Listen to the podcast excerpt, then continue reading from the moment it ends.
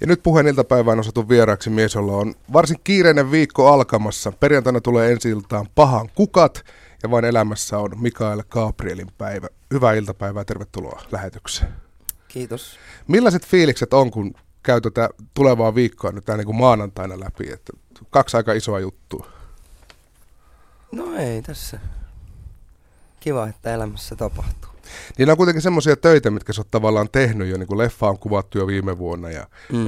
Vain elämää tehtiin tuossa alkukesästä, niin tota, minkälaiset niin kuin, fiilikset siinä mielessä, kun tavallaan työ on jo tehty, nyt vaan niin kuin nautitaan hedelmät? Niin, no vähän se, vähän se siinä tavallaan on, että, että nyt, nyt sitten näkee, että miltä se maistuu se omena, että kun se sieltä puusta tippuu, niin, niin, niin tota, nautitaan oikeastaan, oikeastaan siitä, että millaista, millaista kamaa tuo, tuolla on. Että, mutta on aikaisemminkin kysytty, että oletko stressannut sitä, että miltä kama tulee nyt niin kuin näyttämään sitten. Niin en ole ihan hirveästi stressannut, kun tiedän, että tuossakin on niin kuin kolme todella isoa tuotantoyhtiöä niin ja tiimiä, jotka tekee, tekee niin kuin varmaan sata ihmistä niin kuin yhteensä tekemässä tota koko koko projektia, niin tota noin, niin, tai kaikki noita projekteja, niin kyllä mulla on aika niin kuin, easyt fiilikset sen, sen kanssa, että mitä sieltä tulee, mutta niin kuin, nauttii vaan ja koittaa, koittaa ottaa kaiken irti. Onko sulla tapana stressata tekemisistä? No ei ihan hirveästi ole, että, että ehkä toi mun oma, oma päivä nyt tuossa vain elämää hommassa, niin stressaa niin kuin maksimaalisella tasolla, mutta mutta tota noin, niin muuten niin ei mun kyllä, en mä ihan hirveästi ota niinku ressiä. Jos olisit kymmenen vuotta sitten, Mikael, sanonut sun kavereille, että tämä tulee tapahtumaan, että sulla tulee leff, pitkä leffa ensi iltaan. Oot... Mä sanoin siitä kymmenen vuotta sitten mun kavereille. Ne, nau- sä oot leffassa. Niin. Ne nauro. Ne nauro. No kuinka tosissaan sä itse olit silloin kymmenen vuotta sitten? No niin, tosissaan kun ky- kymmenen vuotta sitten, mitäs mä olin, se on 16, niin tosissaan kun tota noin, niin 16-vuotias voi unelmoida. Eli 110. Niin. Kyllä mä niin kuin on varmaan aika, aika päättömästi niin kuin jotenkin unelmoinut. Eihän mä nyt ole varmaan uskonut siihen. Ikinä siihen niin kuin voi jotenkin uskoa, mutta ellei sä ole niin kuin itse kokenut sitä asiaa. Mutta tota, kyllä mä niin kuin jotenkin näin sen ja tunsin sen ja tiesin jo silloin, että näytteleminen esim. on niin kuin osa, osa niin kuin mun elämää, mutta tota, jos mä olisin niin kuin tosissaan sanonut, että hei, että otetaan veto, että mä tiedän, että mut 2016 tulee kaksi elokuvaa, yksi iso TV-ohjelma, niin kyllä mut olisi niin kuin naurettu joka, joka huoneesta ulos. No jos vähän kelataan taaksepäin tuonne kymmenen vuotta takaperin, sä olit siis silloin 16-vuotias, niin mikä sun tilanne oli silloin? No 16-vuotiaana mä olin, mä olin jo siellä Hyrynsalmella Tuomaskodilla tuolla tota noin, niin Kainuussa semmoisessa perhetuki kautta koulukoti tyyppisessä sijoituslaitoksessa. Miten hyvin se ympäristö ruokki näitä sun artistiunelmia? No aika hyvin varmaan. Se oli oikeastaan varmaan ainoa semmoinen, unelmoiminen oli ainoa semmoinen juttu, miten pääsi eroon sit niin jotenkin todellisuudesta. Että ja silloin, silloin se oli niin jotenkin ainoa vaihtoehto, mitä tehdä sitten tavallaan sen niin kuin kaiken jälkeen. Suunta, minne mennä, oli niin kuin musiikki ja, tai varsinkin musiikki oikeastaan. Ja mä ehkä sitä näyttelemistä niin paljon silloin kelannut, mutta, musiikki ehkä ja, ja, ja tota, sitten näytteleminen myöhemmin mukana minkälaista se tuon ajan musiikki oli, minkälaisia riimejä silloin syntyi? Aika kapinallisia, kapinallisia ja semmoisia vihaisia ja, vihaisia ja tota, surullisia ja rakkauslaului paljon ja oli kaikkea sellaista tosi aitoa kamaa. Mä oon ymmärtänyt, että tämän kodin niin muiden nuorten asukkaiden kanssa teillä oli loppujen lopuksi sitten aika lämpimätkin välit, niin minkälainen yleisö se oli silloin nuorelle taiteilijan alulle? No ei mikään semmoinen, että siitä olisi saanut mitään ihan hirveästi irti tavalla, tavallaan, että ei ne niin ohjaajatkaan kuin oikeastaan nuoret, niin ei, ei, ei se niinku, ei se matsku ollut mitenkään hirveän laadukasta. Niin kuin, että ne, olihan ne, niin kuin, ne tekstit oli tosi diippejä ja niissä oli kivoja, kivoja tarinoita ja, ja siistejä juttuja, mutta ja että niin kuin 16-vuotias ylipäätänsä kirjoittaa jostain, niin se on ihan, ihan hyvä juttu. Ja siitä totta kai sain niin kuin pala- hyvääkin palautetta, mutta kyllä mua niin kuin enemmän niin kuin dumattiin, että, että se oli enemmänkin semmoista, että mä olin mun parhaalle kaverille siellä laitoksessakin, mä muistan niin kuin päivittäin silleen, että no voit tulla nyt kuuntelemaan, voit tulla nyt kuuntelemaan, kun mä vedän sulle tänne, mitä mä kirjoitin justiin nyt, voit tulla nyt kuuntelemaan, ja sitten oli silleen, että please, kun mä en nyt jaksaisi niin kuin taas tänään tulla kuuntelemaan tuota sun paskaas niin kuin tonne sun huoneeseen. Niin varmaan jokaisella oli omat ongelmansa siellä. Just nimenomaan, just nimenomaan näin. No, siitä on tultu kuitenkin aika monen matka eteenpäin, niin kuin tässä jo mainittiin, niin tänä syksynä nähdään peräti kahdessa pitkässä elokuvassa, eli Puudumissa, joka pyörii jo teattereissa, ja nyt perjantaina tulee Antti Jokisen ohjelma Pahan kukat ensi iltaan, niin Ja. millainen kokemus tämä, tämä näytteleminen on ollut nyt, kun kelaat vähän taaksepäin? Öö, no siis tosi, tosi niin siistiä, kun mä kelasinkin, että se on siistiä. Ehkä jopa enemmän siistiä vielä sitten, kun pääsee elokuvateatteriin ja pääsee niin kuin näkee, näkee sen niin kuin duunin. Niin tosi siistiä se on. Mutta tota, rankempaa se oli kuin mitä mä luulin, että se on. Että, että, mä oon musavideoita tehnyt tosi paljon niissä näytellyt ja sitten jotenkin kun se koko produktio on aina pyörinyt itsensä ympärillä tavallaan, kun keskitytään siihen artistiin ja tehdään sille artistille niin kuin musavideo, niin sit tavallaan, että jos sulla on kakkahätä vaikka, niin sitten koko kuvaukset pysäytetään sen takia ja, ja, ja niin kuin pääset kakalle, mutta pahan kukissa niin ei, ei mennyt ihan samalla tavalla. Niin kuin Yllättikö kakkahetä? saatto, saatto jopa yllättää, mutta sitten piti pidätellä, että, että tota noin, ja siinäkin oli sitten taas omat haasteensa pidätellä kakkaa ja muistaa sanat samaan aikaan. Ja näytellä vielä Niin uskottavasti. just nimenomaan. Miten sä näihin leffoihin ylipäätään päädyit? Molempiin tota, ohjaajien kautta, molemmat ohjaajat otti mun yhteyttä ja, ja, ja tota, kolme päi- kolmen päivän erolla toisistaan. Ja Joka- toisistaan tietämättä varmaan vielä. No mä veikkaan, että to, ne, ne on kyllä tiennyt toisistaan. Ainakin toinen on tiennyt, että lähtee. Tai ainakin niin kuin tuotantoyhtiöt on tiennyt varmasti. Koska mulle sanottiin, että ne olivat kolme kuukautta pyöritelleet nimeäni ja kasvojani ennen kuin soitto tuli. Mutta tota, joo, kyllä, kyllä näköjään siis joku muukin oli ajatellut samaa, mitä minä olin ajatellut jo kymmenen vuotta sitten, että mun pitäisi näytellä. Pitikö kauan miettiä siinä vaiheessa, kun kysyttiin, että joo vai ei? Ei, ei kyllä pitänyt. Et Bodomi, Bodomi lähinnä niinku, siihen nyt tarvinnut edes koekuvaa, vaan Taneli oli sillä niinku, että mä haluan sut tähän näin. Ja sitten mä olin silleen, että no mutta et sä edes tiedä, että osaaks mä näyttää. Että kyllä mä tiedän, että sä oot ihan hullu heittäytyy. Sitten mä että selvä. Tämä on kiva, että tää, tässä kässärissä oli idea ja että tehdään tästä siisti leffa, että et, let's do it.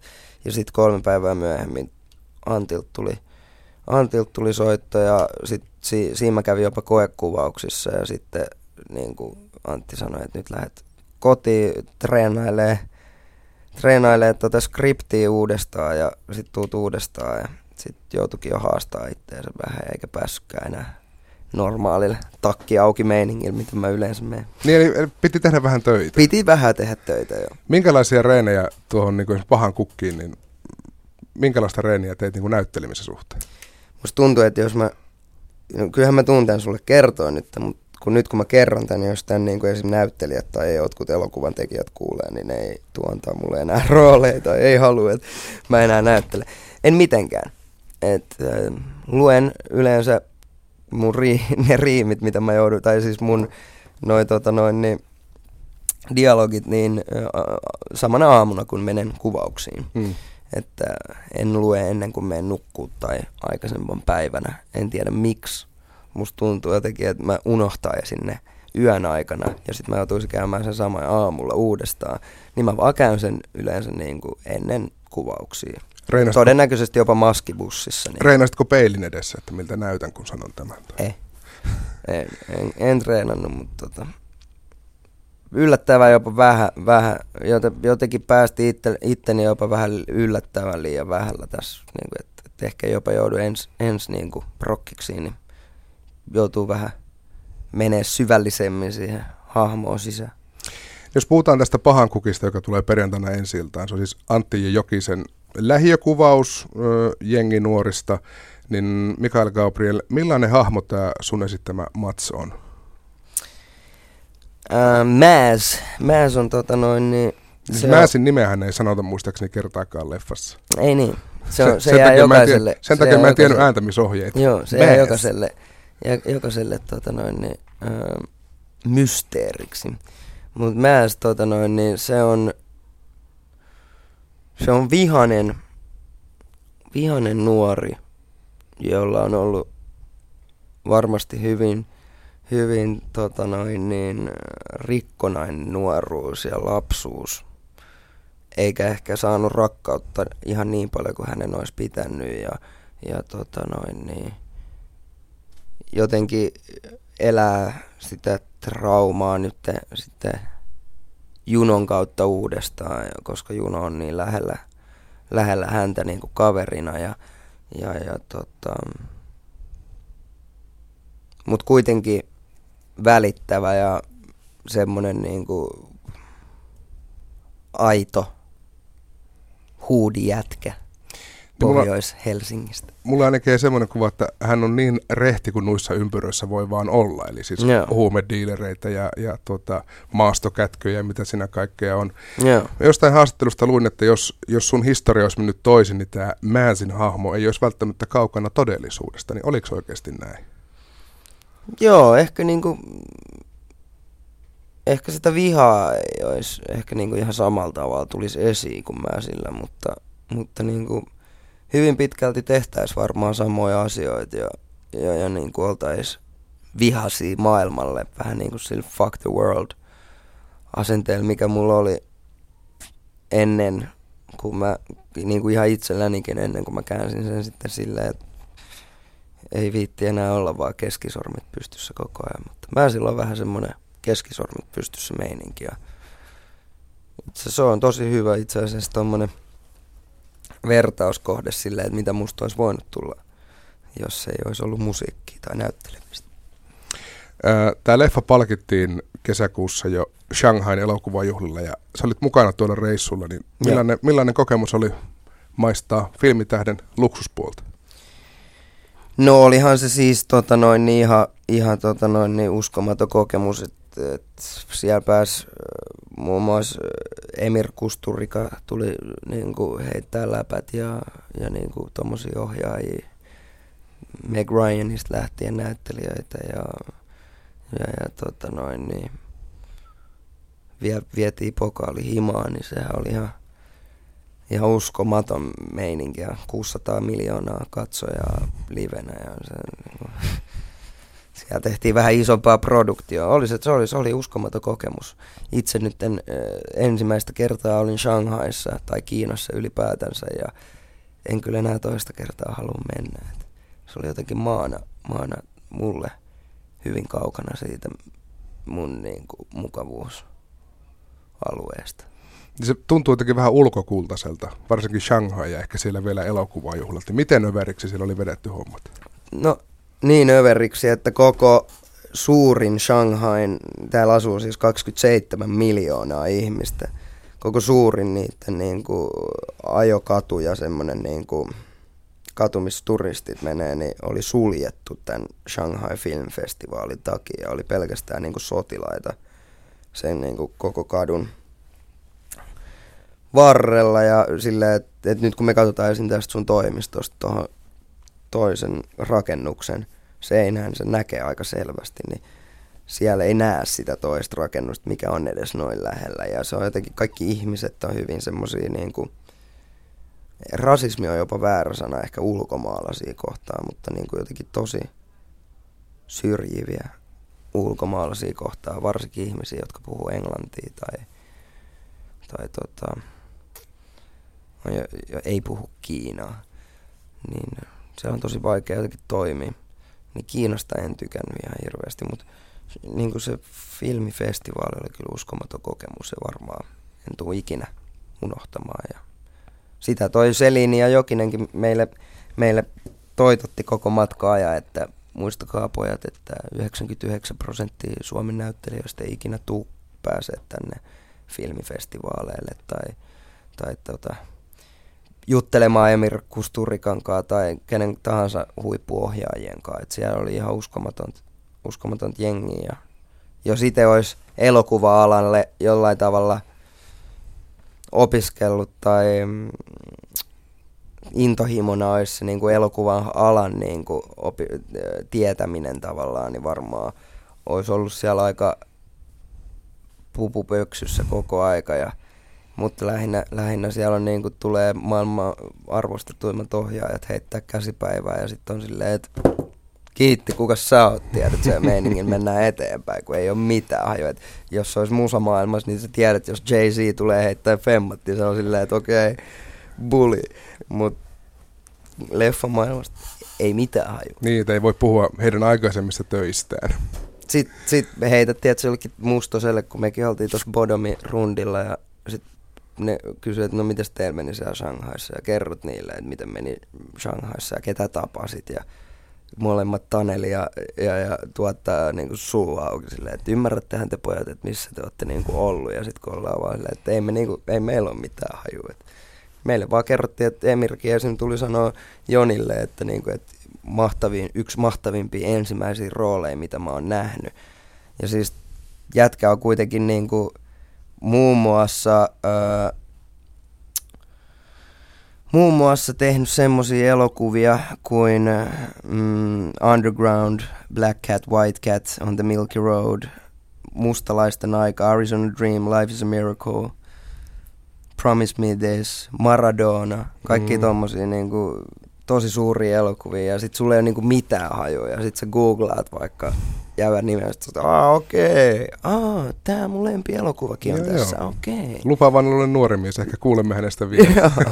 joo, No mitä Meg Ryanin kanssa puhuit?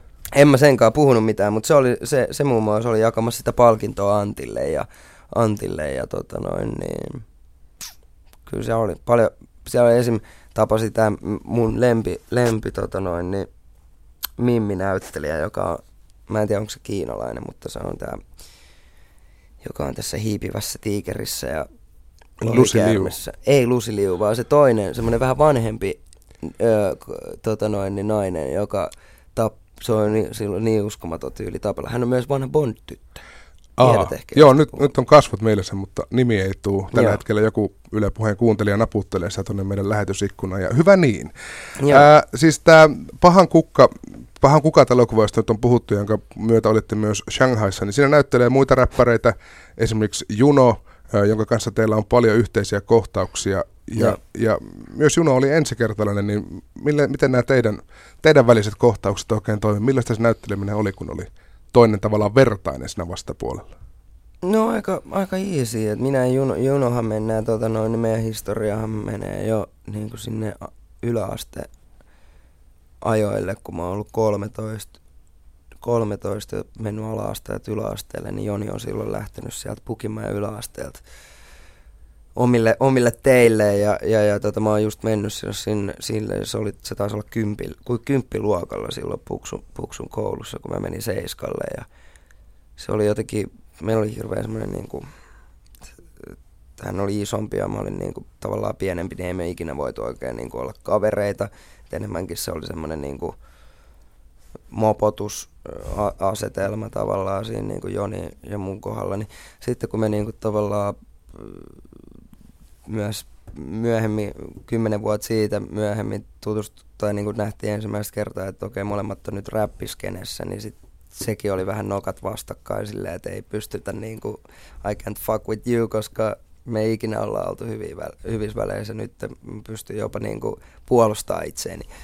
Ja tota noin, niin sit kun tämä elokuva tuli ja mä kuulin, että mä oon Jonin kanssa siinä, niin ekat oli silleen, että okei, no mitäköhän tästä sitten tulee. Ja tota noin, niin ei siinä mennyt kyllä varmaan niin kuin se pari tuntia ennen kuin, ennen kuin, niin kuin sitten oli vaan silleen, että mitäköhän, miksiköhän me ollaan oltu niin kuin 12 vuotta niin huonoissa väleissä jotenkin Joninkaan tai ylipäätään ei olla annettu toisillemme mahdollisuutta tavallaan edes niin tutustua toisiimme. Ja sitten sen kahden tunnin aikana, kun me aletaan kuvaa elokuvaa, niin ollaan jo silleen, että niin kuin kaikki tämä oli ihan turhaa, että nyt tehdään mahdollisimman paras elokuva ja hei, et sä, me, me ollaan tässäkin parhaita kavereita tässä elokuvassa, että et, et, sit jos ei me olla niin kuin oikeastikin, niin sit se on vähän vaikea näytellä niin kuin sellaista, että et sitten me vaan tutustuttiin ja, ja tsempattiin toisiimme ja tuettiin toisiimme koko ajan ja nyt oltiin jo yhdessä Shanghaissa ja pidettiin hauskaa.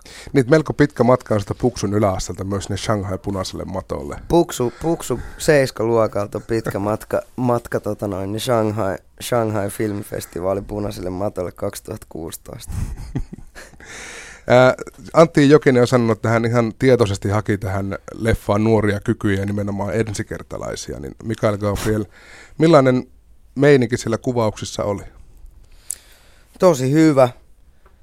Tosi hyvä, että tota, kaikilla noilla ohjaajilla on ihan oma tapansa sitten ohjata, ohjata elokuvaa ja Antti, Antti jopa aika, aika niin semmoisella kovalla kädellä – noita elokuvia, elokuvia tekee, mutta se niin kuin saa susta kyllä kaiken viimeisimmätkin mehut tavallaan revittyy irti ja se kai se hyvä ohjaajan niin kuin merkki onkin ja, ja tota, mutta oli se niin kuin Viljamikin, se 15-vuotias poika, jolla oli niin kuin se energia, millä se painoi siellä jossain Kontula Ostaripua neljä aikaa yöllä, niin, kuin, niin ihan himmeet. Et, et ja Aho Eero Justi, joka on niin kuin se, se näyttely tavalla, mitä se toi siihen, niin, kuin, niin se oli ihan uskomaton niin kuin se voima, mitä se antoi esim. Jonille niin kuin niihin joka ikiseen tavallaan kohtaukseen lähteen, niin kuin, että hänen kanssaan esim. näyttelee, niin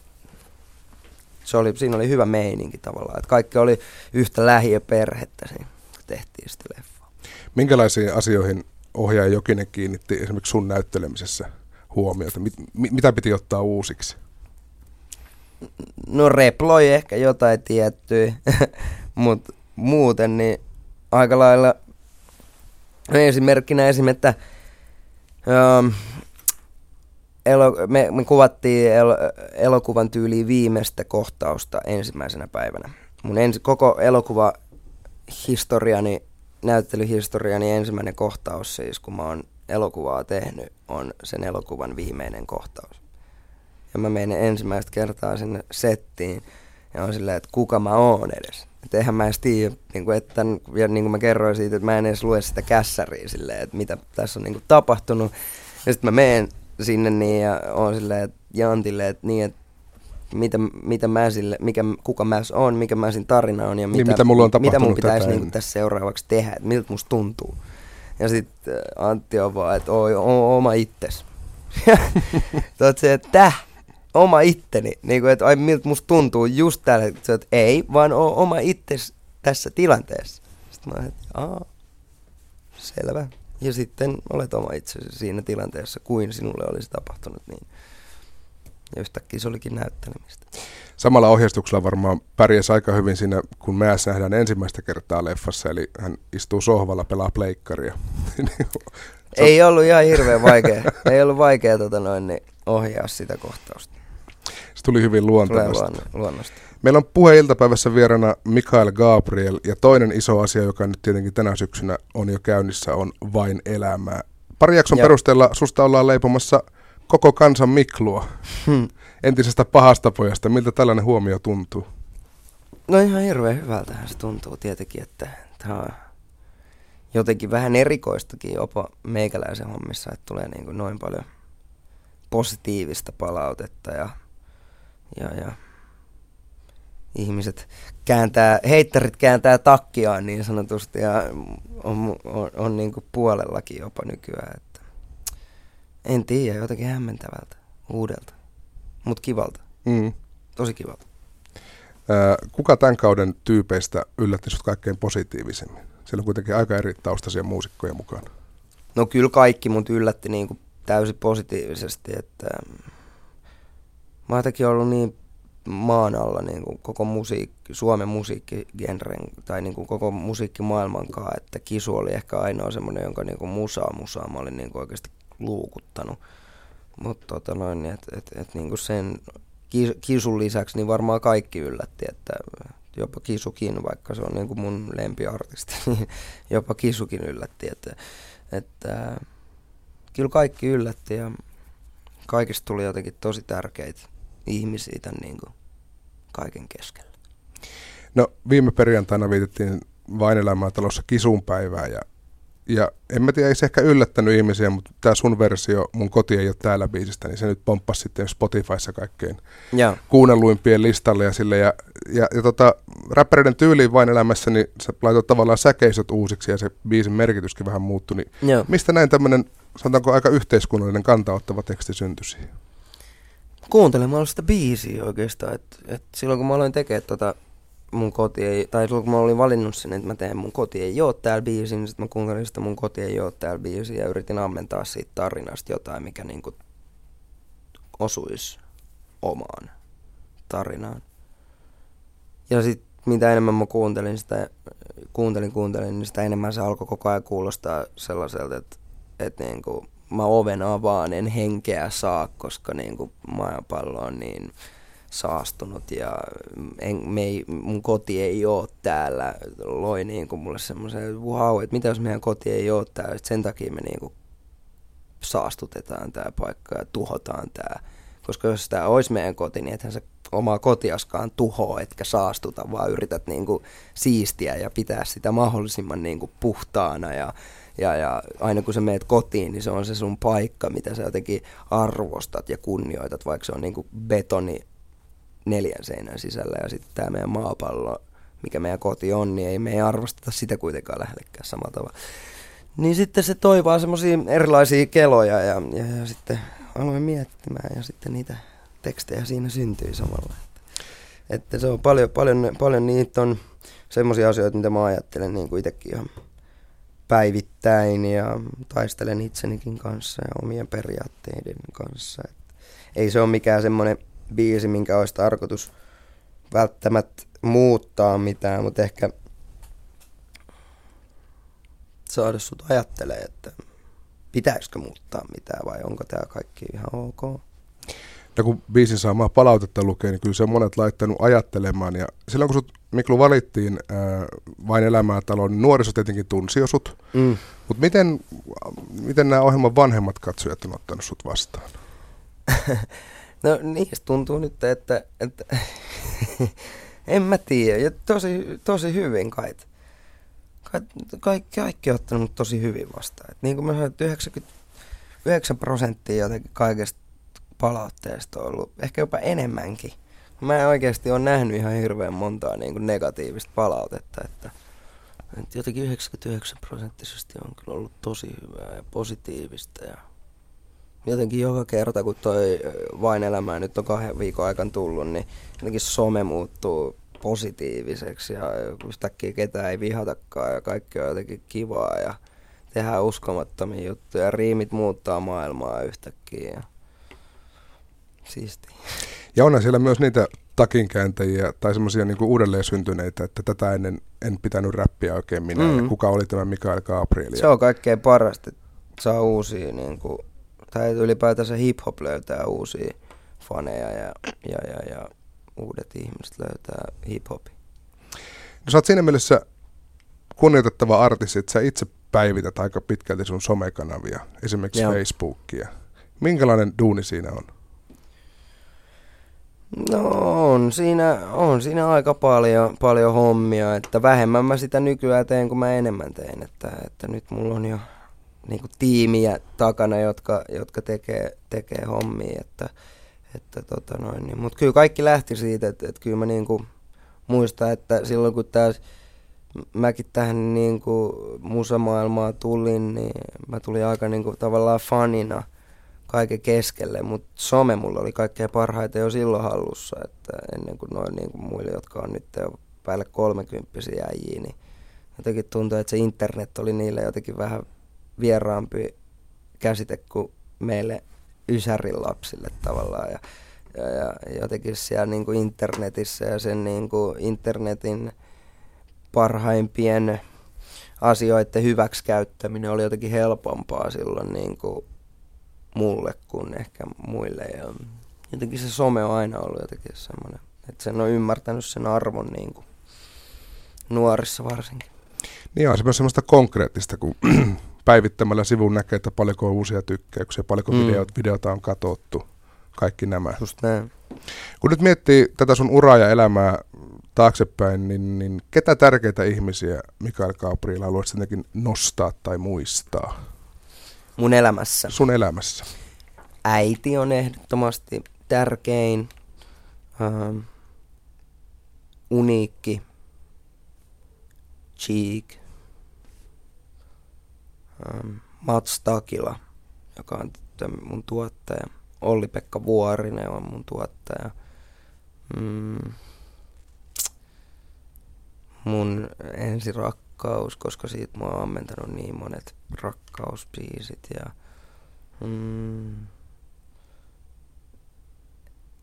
tärkeitä ihmisiä mun elämässä. No mun isovanhemmat molemmilta puolilta oli hyvin tärkeitä mulle ja mm, totta kai mun kaverit, ne on kaikki tuki ja kaikki mitä niiltä on saanut, niin ollut aina tosi tärkeitä ja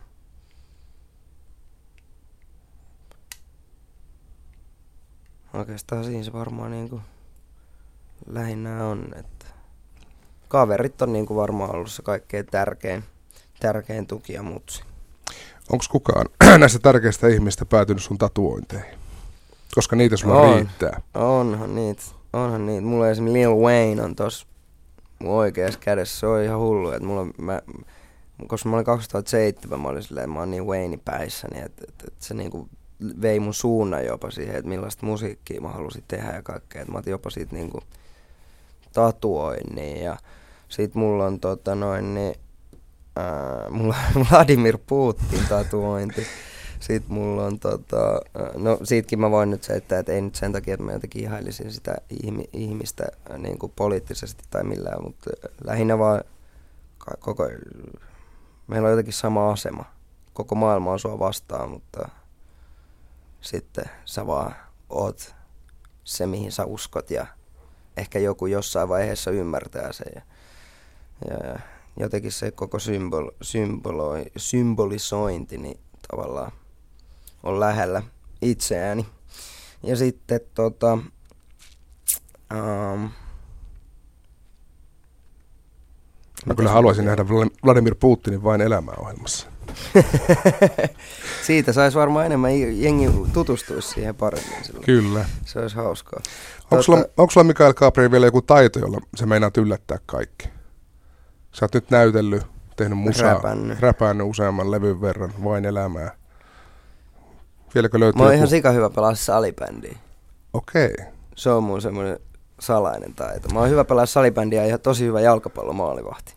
No niin, eli urheilurintamalla vielä. Kyllä, mutta muuten niin en, kyllä mä uskon, että se alkaa olla niinku aika lailla siinä. Että tota noin, niin musta tuntuu, että mun niinku, äh, miksi sitä nyt sanotaan, kutsumus elämässä on kyllä niinku musiikki ja, niinku, tai taiteen alat ylipäätänsä. Että,